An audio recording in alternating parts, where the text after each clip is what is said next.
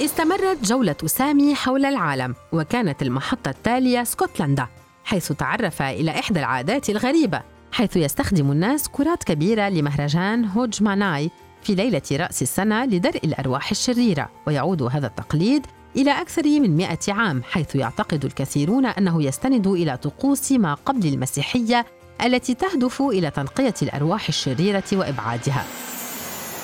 اتجه سامي فيما بعد إلى بورما حيث اكتشف أن شعب بورما يحتفل بالعام الجديد مع مهرجان المياه في تنجيان وهذا نوع من طقوس التطهير حيث يقام ذلك المهرجان في منتصف أبريل نيسان وتطلق فيه العديد من مدافع المياه والرشاشات.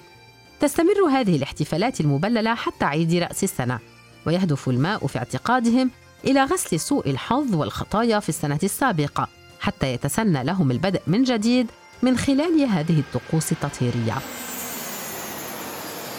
أما سيبيريا والتي كانت المحطة التالية فيزرع الغطاسون الشجعان شجرة السنة الجديدة تحت البحيرات المتجمدة ليلة رأس السنة كرمز للبدء من جديد. ولتكتمل جولة سامي حول العالم كان لابد من أن يسافر إلى كندا والولايات المتحدة الأمريكية حيث اكتشف أن البلدين يتميزان بعادة واحدة.